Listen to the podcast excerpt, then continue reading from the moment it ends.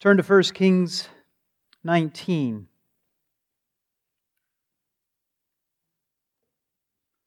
Chapter nineteen of First Kings is a chapter that is uh, there's let's just say that there's differences of opinion on how to understand this chapter. Okay?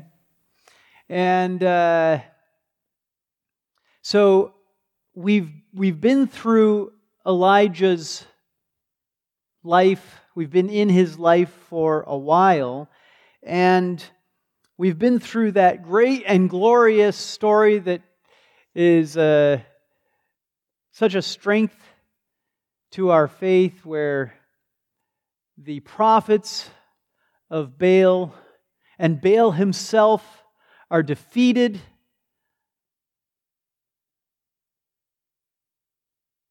Fire comes down from heaven and consumes the sacrifice and the altar and the water. And then God sends rain when the people have confessed, the Lord, He is God. The Lord, He is God. And now Elijah runs away. Now Elijah runs away. And the question is, Is Elijah now finally, do we get our, oh yes, here is the weakness inherent in man.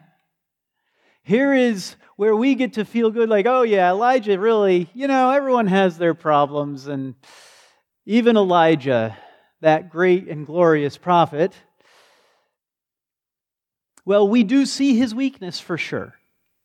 We do see his weakness. But I think what a lot of people want to do is make Elijah's actions into his sins here. I don't think we can justify that, though. And I think if you just, we'll see this throughout the chapter. We're only going to read the first eight verses this morning. But even here, we'll face one of those questions. Was, was Elijah right to run away? Well, let's stand for the reading of God's Word. First Kings nineteen, one through eight. Now Ahab told Jezebel, it's like tattling, right? You kids ever tattle? Ahab went and tattled to his wife. Ahab told Jezebel all that Elijah had done, and how he had killed all the prophets with the sword. Then Jezebel sent a messenger to Elijah, saying, "So may the gods do to me, and even more, if I do not make your life as the life of one of them by tomorrow, about this time." And he was afraid, and arose and ran for his life, and came to Beersheba, which belongs to Judah, and left his servant there. But he himself went a day's journey into the wilderness, and came and sat down under a juniper tree, and he requested for himself that he might die, and said, "It is enough. Now, O Lord, take my life, for I am not better than my fathers." He lay down and slept under a juniper tree, and behold, there was an angel touching him, and he said to him, "Arise, eat." Then he looked, and behold, there was at his head a bread cake baked on hot stones and a jar of water. So he ate and drank and lay down again. The angel of the Lord came again a second time and touched him and said, "Arise, eat, because the journey is too great for you." So he arose and ate and drank, and went in the strength of that food forty days and forty nights to Horeb, the mountain of God. This is the word of the Lord. Please be seated.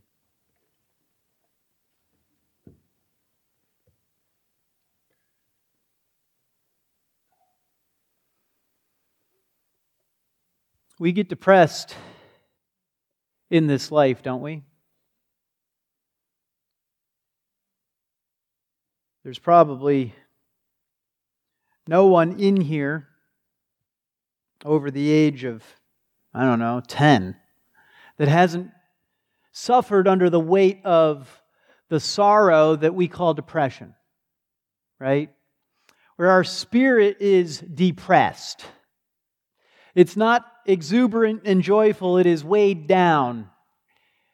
And we think, life sucks. And even if we don't say it, or even if we don't have the words for it, we feel it. Right?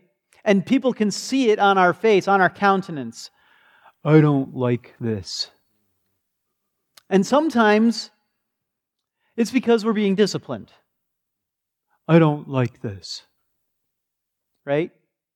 And other times it is because we are facing various sorrows and trials of this life, the result of the sins of others, not of ourselves. And of course, there are many other reasons why we may be depressed. This last month or so, I have been saddened and at times depressed about a particular thing. You know that a few months ago, the Supreme Court struck down Roe versus Wade. What a joyful thing. I would say that that is almost as miraculous as fire coming down from heaven and consuming the sacrifice. And you know what? Then I got depressed. Not because God had worked, because that was indeed God working in a way that I had prayed and prayed and prayed for, but never truly expected an answer to prayer. Never truly had the faith to believe that He would. Though I surely would have said that He could, maybe doubted even that.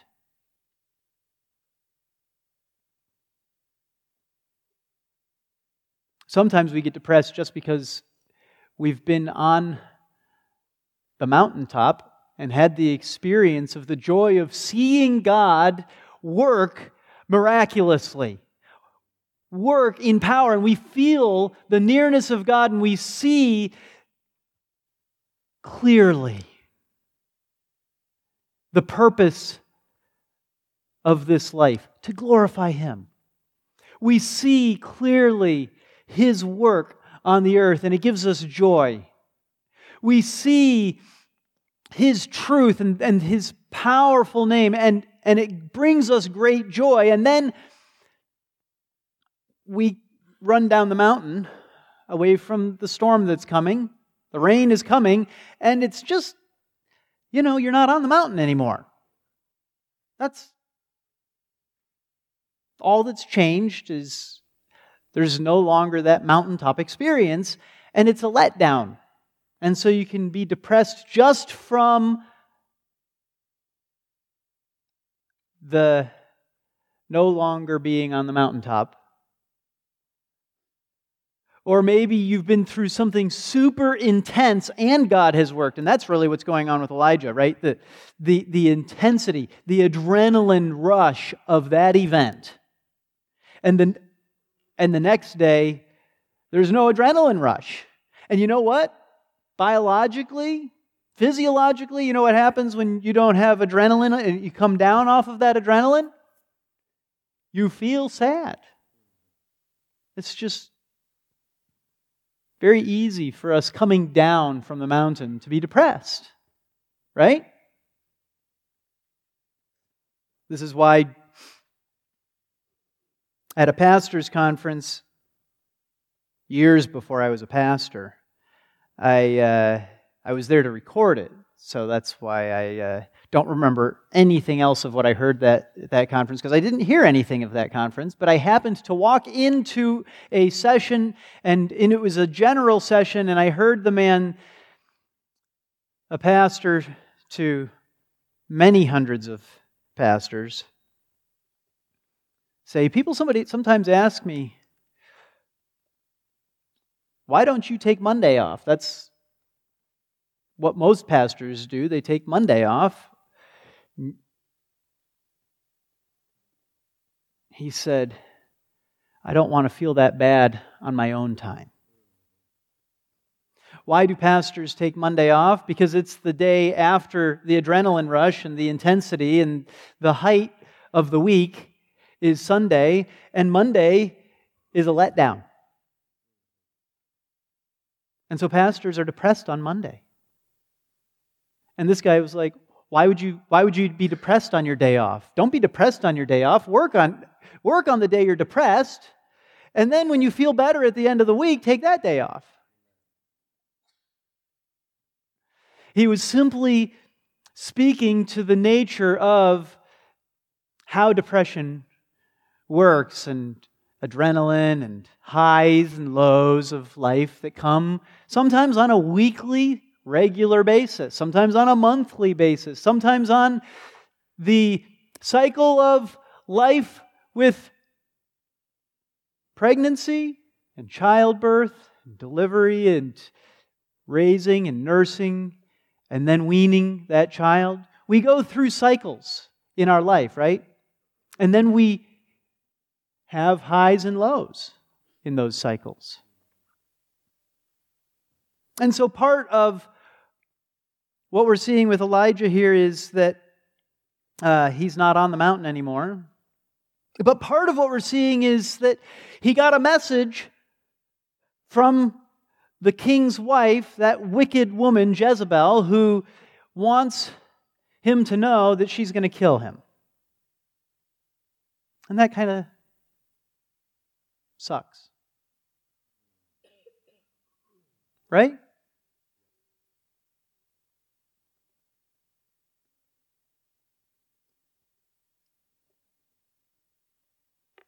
Is God's name glorified on the mountaintop? Absolutely. The people all say, the Lord, He is God. The Lord, He is God. And so, God was also glorified when Roe versus Wade was struck down by the Supreme Court. But what's happened since then? What's happened since then has been what's depressed me. Is there any will in this nation to end the bloodshed? There is some.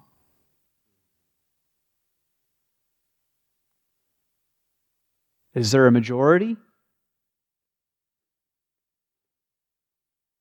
And so I have I have struggled with sadness and sometimes depression over that, feeling as though it's actually hopeless. Even though God has just demonstrated His power. Right? God has just demonstrated His power, but I still feel... How many times have the people said, the Lord, He is God, the Lord, He is God? They're still living under Ahab and Jezebel. How long will they worship the Lord? How long will this repentance last? Is it true repentance? Or will they simply turn back to worshiping idols? Will they simply turn back to Baal and Asherah?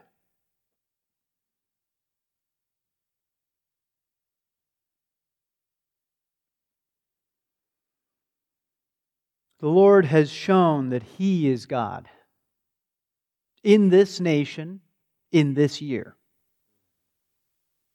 Praise His name.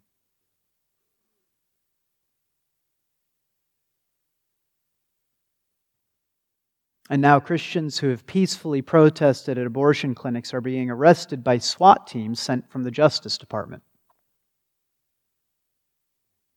Jezebel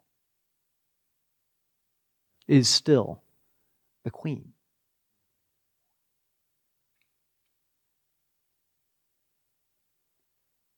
And that's depressing, isn't it? And it's easy to become scared because of that, isn't it?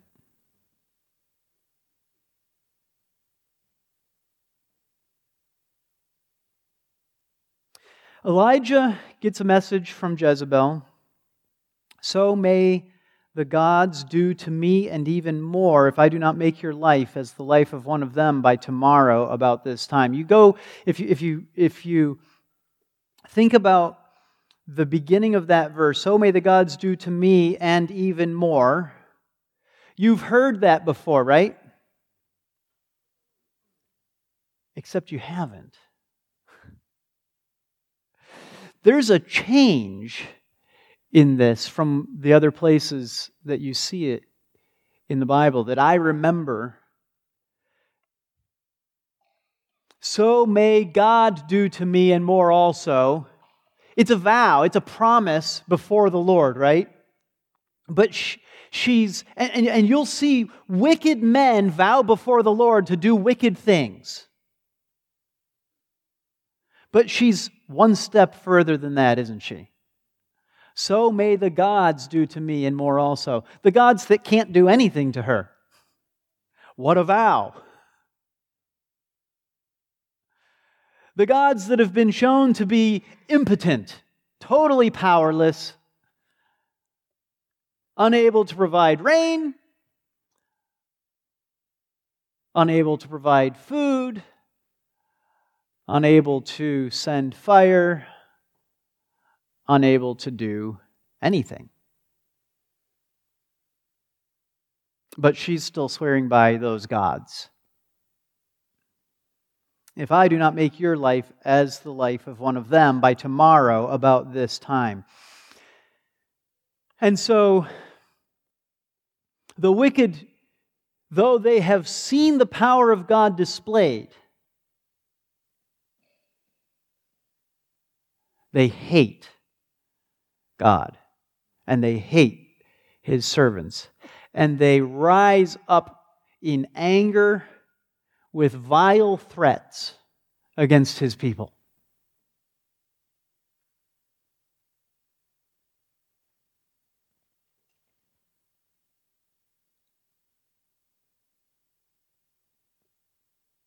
The day after Roe was struck down, there was a lot of this, wasn't there? The outpouring of rage against God and His demonstrated holiness. And that hatred crystallizes and is turned to God's people. Because we can't get at God. We can only shake our fists at Him, but boy, can we make His servants suffer. And so Elijah receives this threat, the brunt, as the one who was foremost in calling the people to repentance, in calling the people to worship God and not idols. So he is foremost in struggling with the consequences from God's enemies.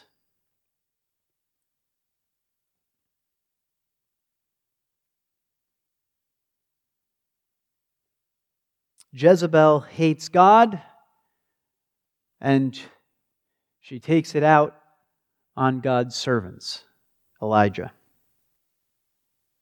And he was afraid.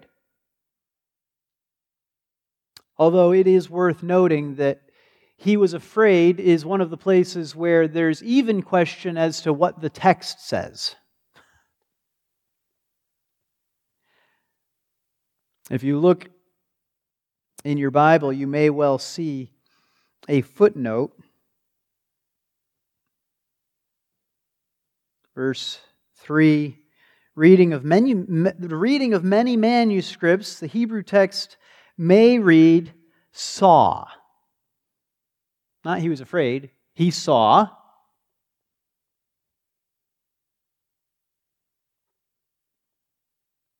And arose and ran for his life.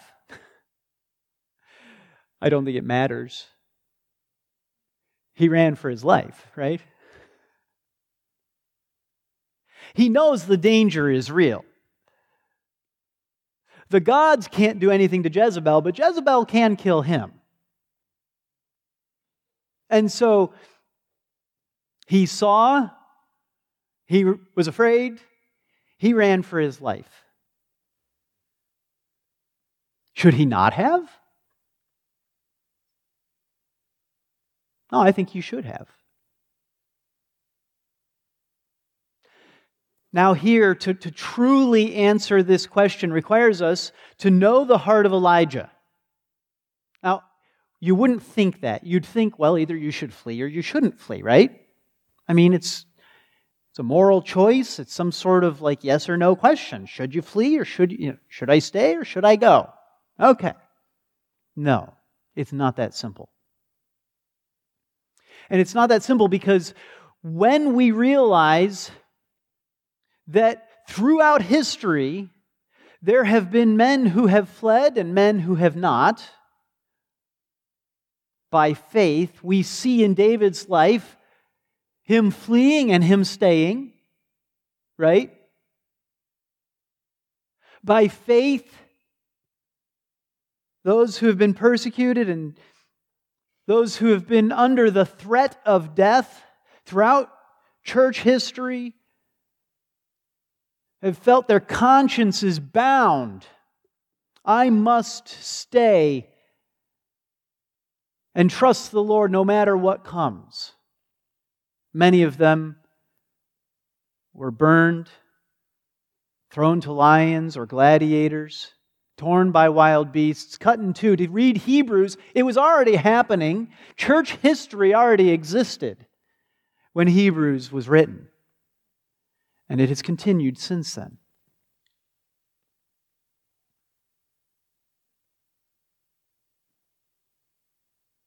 So in one sense, it seems like it's a yes-no question.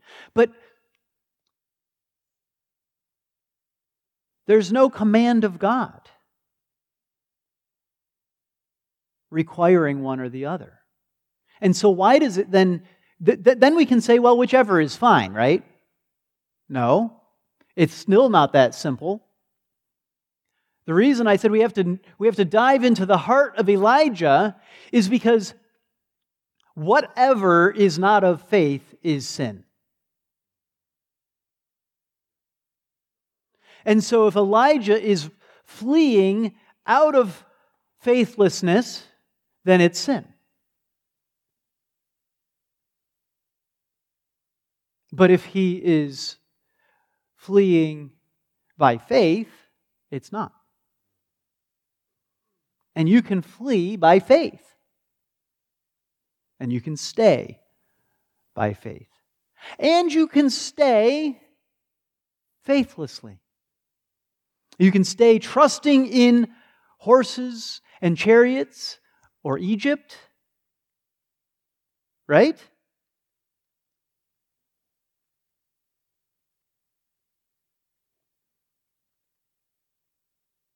Well, we certainly see and are reminded here that Elijah was just a man like us, wasn't he?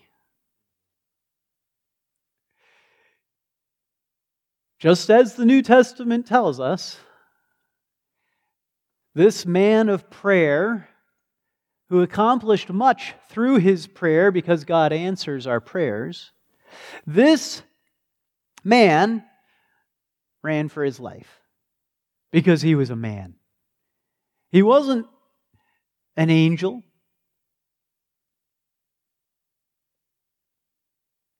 He was a man. And so He came to Beersheba. Where is Beersheba? It says, to us, which belongs to Judah. Okay, one of those random details that's thrown in. Beersheba, which belongs to Judah. And you're like, okay, okay whatever, you're right. But, but it matters. It's not a random factoid thrown in. It's a factoid that has import for the story, because Beersheba, if it belongs to Judah, that means it's not under Ahab. Ahab is the king of Israel, not Judah. So he crosses the state line. And they can't follow him across state lines. And there's no federal government anymore, right? So he's he has crossed out of her power zone and into a place that is safer. Beersheba, which belongs to Judah. And he left his servant there, and he himself went a day's journey into the wilderness. Okay, so a day's journey into the wilderness means it's her vow is already done, failed, right? Get to Judah, then get a day's journey into the wilderness in Judah, and okay. But what? But now he's in the wilderness, and he's not safe, even in Beersheba. It's right on the border, right? And they're always at war. She could just say, ah, well, you know, if it takes taking Beersheba to get Elijah, well, then that's what we'll do.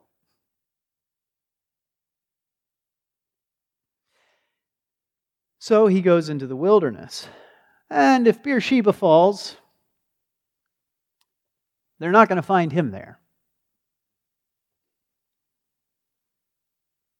And then he sat down under a juniper tree, and he was depressed, wasn't he? He requested for himself that he might die, and said, it is enough now, O Lord, take my life, for I'm not better than my fathers.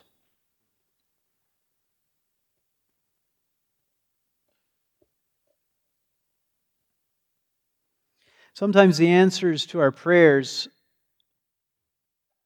are no.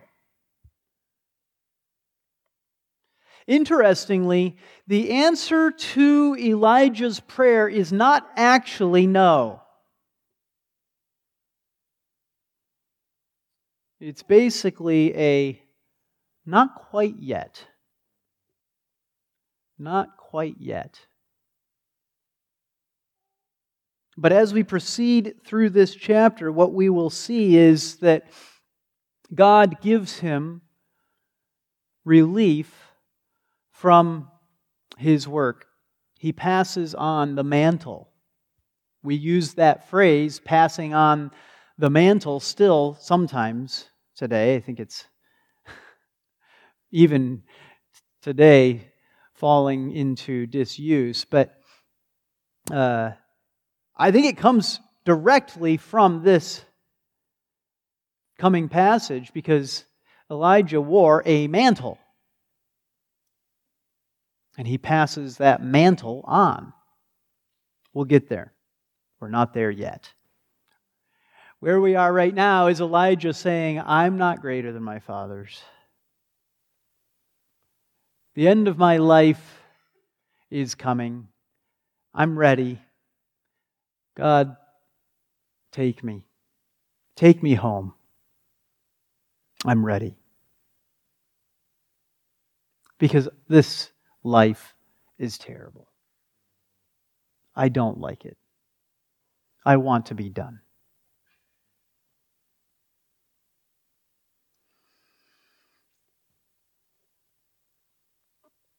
Nevertheless, although I've said the answer was not really no, certainly not yet is a hard answer as well, isn't it?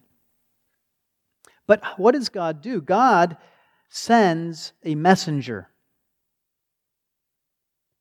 An angel. Angel just means messenger. God sends a messenger. God sends an angel to refresh him. What does he do? He lays down, sleeps under the juniper tree, and behold, there was an angel touching him. And he said to him, "Arise, eat."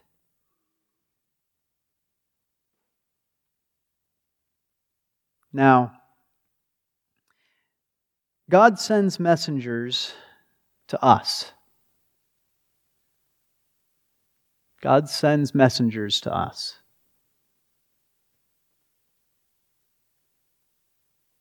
To refresh us when we're sad, when we're depressed, when we're anxious, when we're lonely. God sends messengers.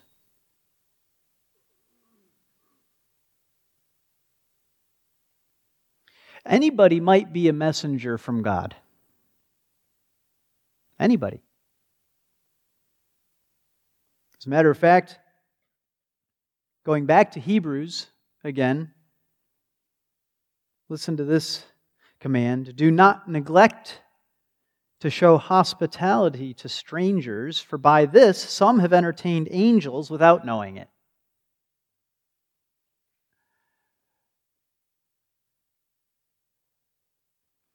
When you hear the word of God from somebody, that somebody is a messenger of God. Right?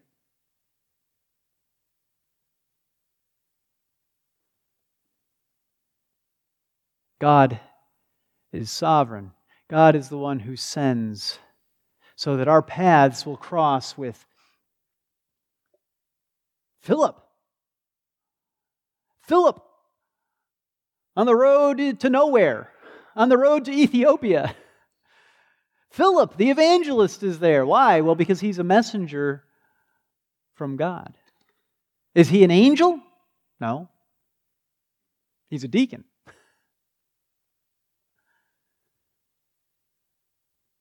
But he is an angel, isn't he? To that Ethiopian eunuch, desiring to know, what does this book mean?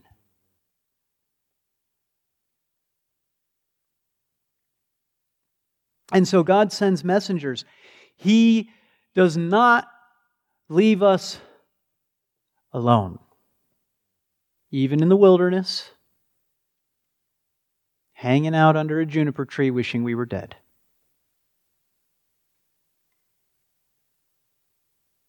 He sends messengers. Messengers to refresh us. Now, sometimes those messengers, I've said they can be anybody, right? Sometimes they are a random person at the grocery store saying, "God bless you." Now, how are you going to respond to that? He hasn't.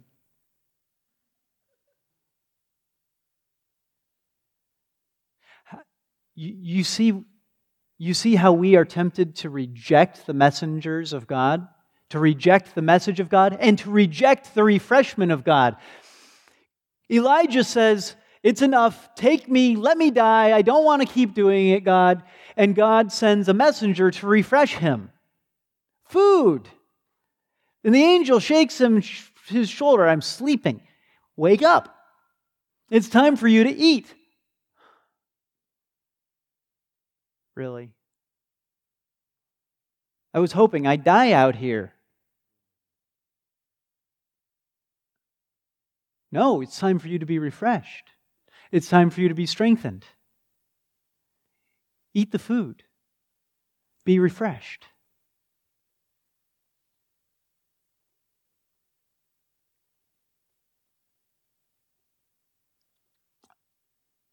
An angel comes to Elijah, but who comes to you?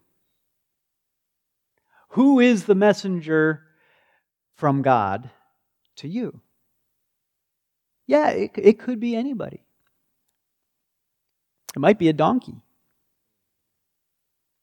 It might be your kids. It might be the billboard that you drive by. God is real. eight five five for truth. God is real. Hell is real. Heaven is real. Jesus saves. It's easy to mock billboards, isn't it?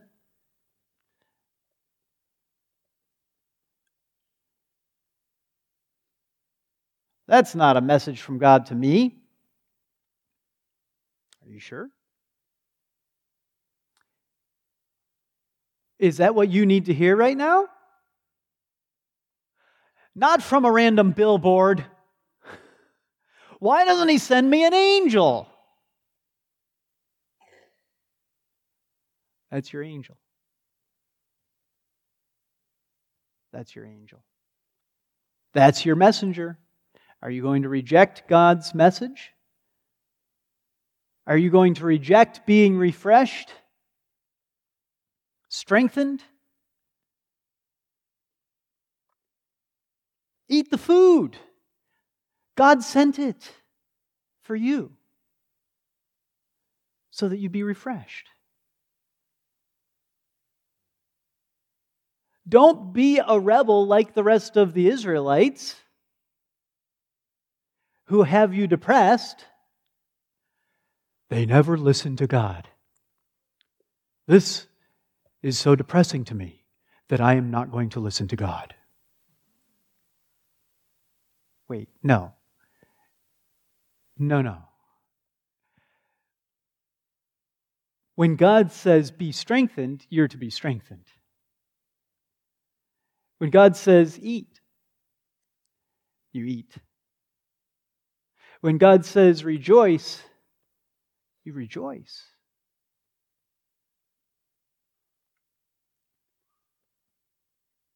Now,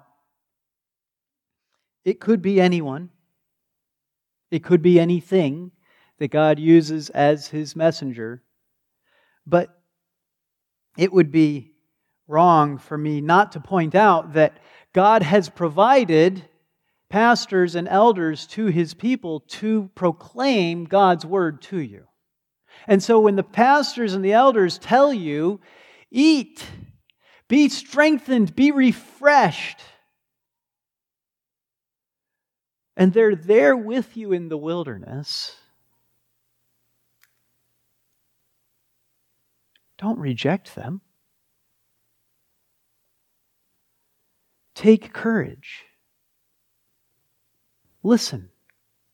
Listen to me. Listen to Tom and to Ken. Listen to God's word.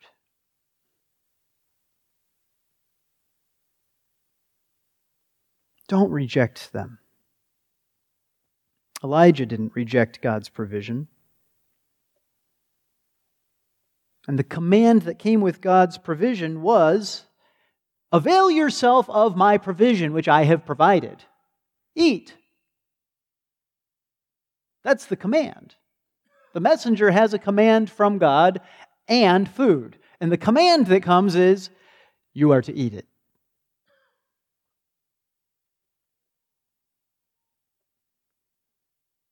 Elijah obeys God's command, and he eats.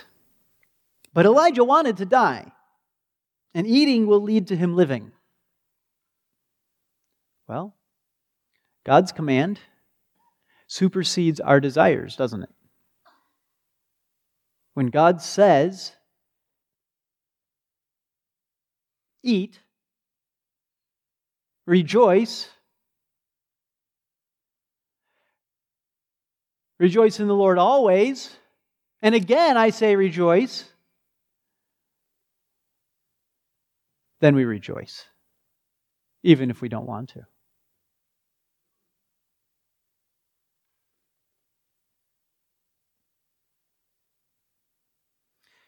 God provides the food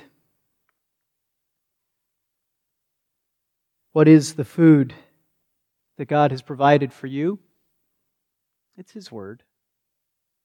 Eat it. Be fed. Be filled. Be refreshed. Be strengthened.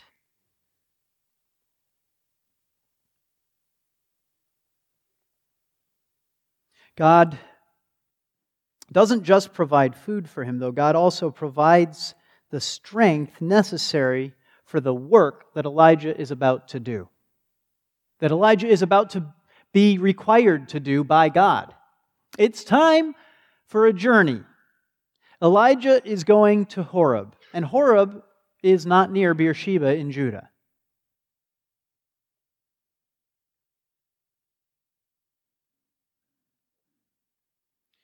Elijah is not running further away from God and the work that God has called him to do. He wasn't running away from doing God's work when he went to Beersheba either. Horeb is a unique place, and we'll get to that. But what I want you to see is that God provides the strength required for the work. Obedience to God, eat, be refreshed. Obedience is what prepared him and gave him the strength necessary for the next task. Obedience leads to obedience. Obedience leads to ability to obey. The fruit of obedience is more obedience, just as the fruit of rebellion is more rebellion. Just as the fruit of lying is more lying, so the fruit of obeying is more obeying.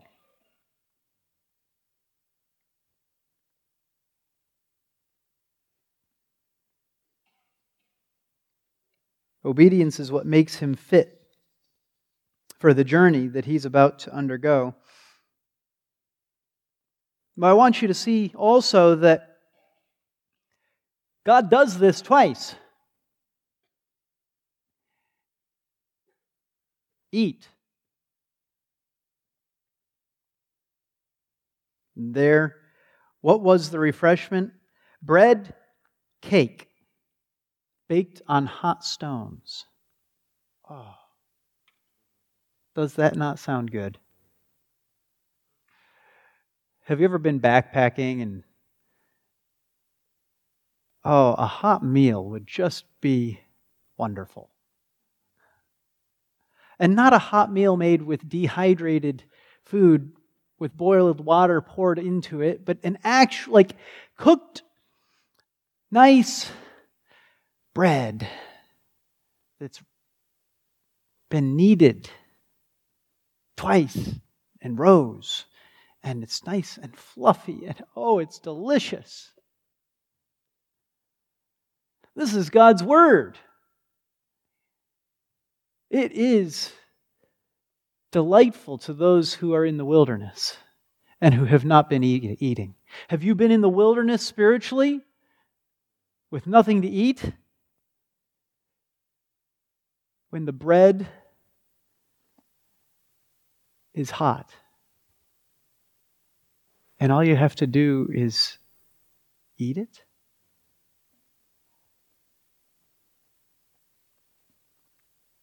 Not once.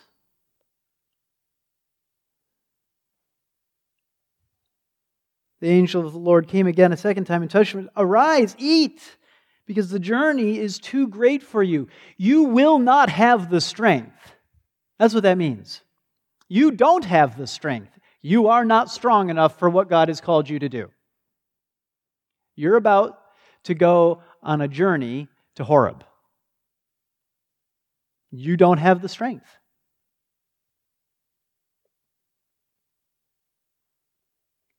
So eat. Eat. Drink.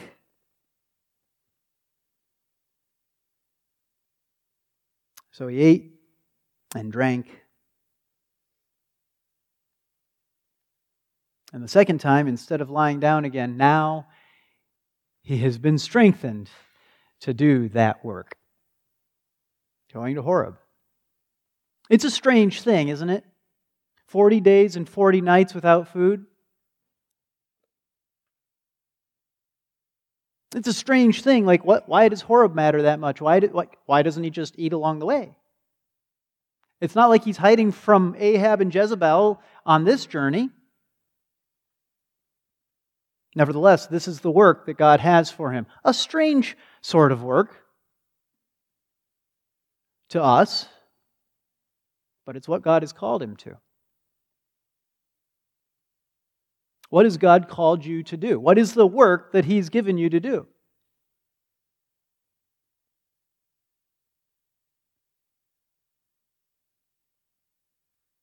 For some of you kids right now, the work God has given you to do is to learn to read. Okay? You know what? Some people find that easy. Some people find it hard.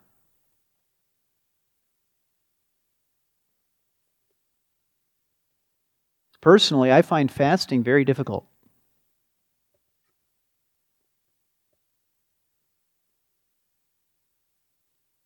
What is the work that God has called you to do that you're not sufficient for? That you're not strong enough for?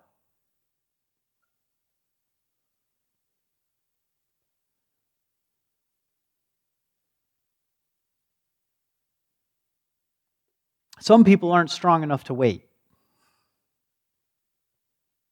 You remember Saul? Saul's job was to wait. To wait for Samuel.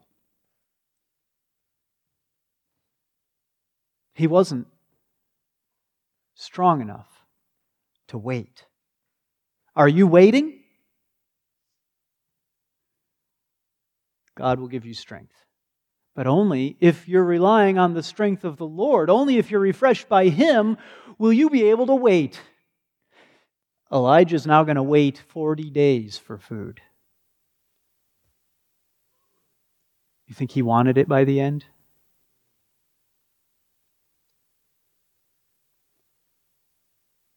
Maybe, maybe the work that God has called you to do isn't weird at all. Maybe it's just to keep on doing the work of getting up every day, making food, changing a diaper, cleaning up spit up, getting up, changing a diaper, making food, cleaning the bathroom, getting up, making some food, changing another diaper, staying up, staying up, staying up, and staying up, and making some food. I haven't gotten anywhere near forty days. And you're all going, I know, I've lived through more than forty of them. It takes it takes forty long days to get through forty days. One more day. Being refreshed by God will give you the strength to do one more day. Being refreshed by God to do the work one more day.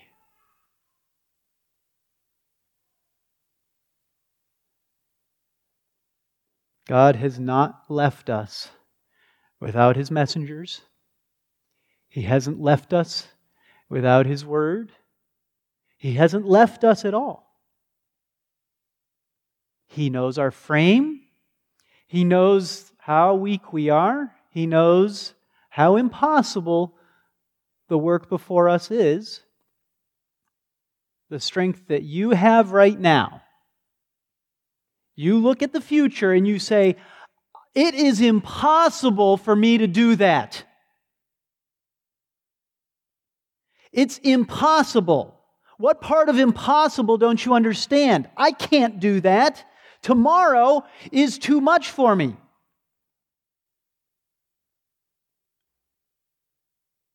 As though that's news to God.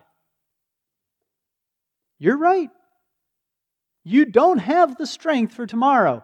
So get up and be refreshed. You don't have the strength for the journey. Eat and drink and be strengthened, because you are going to go on that journey. When God says you're going to Horeb, you're going to Horeb. And you'll be strong enough. Though today you're not. You're right. Today, it's impossible. Tomorrow, He has provided you strength. Let's pray. Heavenly Father, oh, we need you to give us strength. Refresh us with your word. Strengthen us to do your work. Feed us, for we don't have the strength necessary to do the work that you're calling us to do. A journey to Horeb is too far. A fast of forty days will kill us.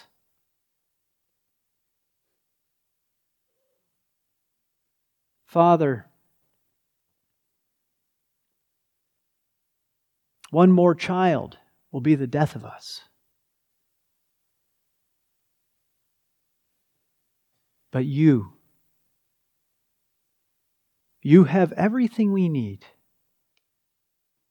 And you've told us to be strengthened, to be refreshed, and not to worry. So, Father, we call upon you not to let us die, but to give us the strength we need to finish the work until our dying day. We pray in Jesus' name. Amen.